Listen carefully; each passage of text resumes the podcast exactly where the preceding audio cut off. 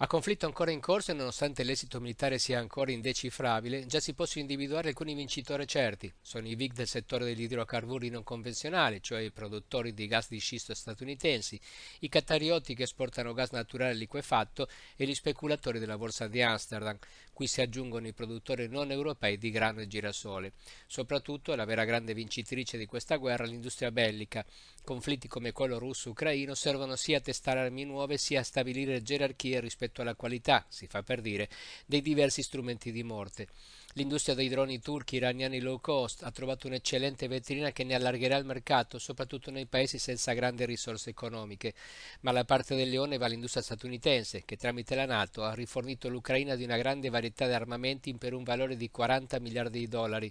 Cannoni, missili anticarro Javelin, antiaerei Stinger, veicoli, droni lanciarasso mobili multipli HIMARS. Praticamente sono stati svuotati gli arsenali. Da tempo guerre convenzionali che prevedessero un ricorso massiccio agli armamenti usati dagli eserciti di terra non venivano nemmeno ipotizzate. Ora non solo sta partendo la corsa per rifare le scorte, ma si ricomincerà anche a investire risorse nello sviluppo di questo tipo di armi.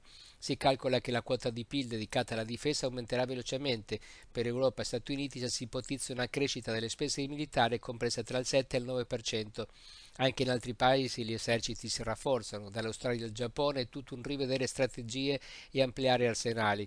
E così in breve tempo le priorità del mondo post pandemia si sono spostate dalla sanità e dalla necessità di costruire filiere corte di rifornimenti strategici al settore delle armi, in un contesto globale che all'improvviso si riscoppia a rischio di guerre che possono prevedere addirittura l'uso delle armi nucleari.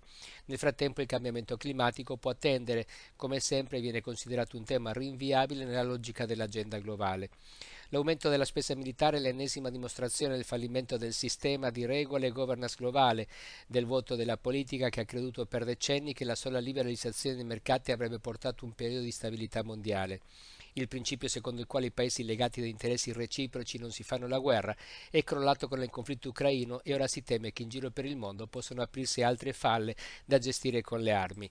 Nel corso dell'ultimo G20 Joe Biden, rivolgendosi a Xi Jinping, ha detto che se i loro paesi collaboreranno potranno fornire una soluzione all'instabilità odierna della globalizzazione, ma forse troppo tardi, o meglio forse quella di Biden una visione troppo ambiziosa per i tempi attuali.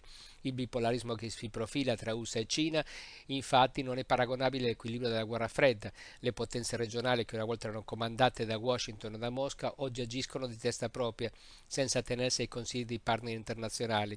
Non è un mistero che la mossa di Putin non ha mai entusiasmato i cinesi, il punto è che Pechino non è stato in grado di fermarla e nemmeno ora sa come convincere la Russia, la Russia a uscirne. Eppure, mentre il mondo si trascina appesantito da problemi sempre maggiori, c'è sempre chi ha già vinto. Ieri le case farmaceutiche, oggi l'industria bellica e domani chissà. Nel deserto creato dalla politica non ci sono solo sofferenze, ci sono anche tanti, tanti affari da concludere.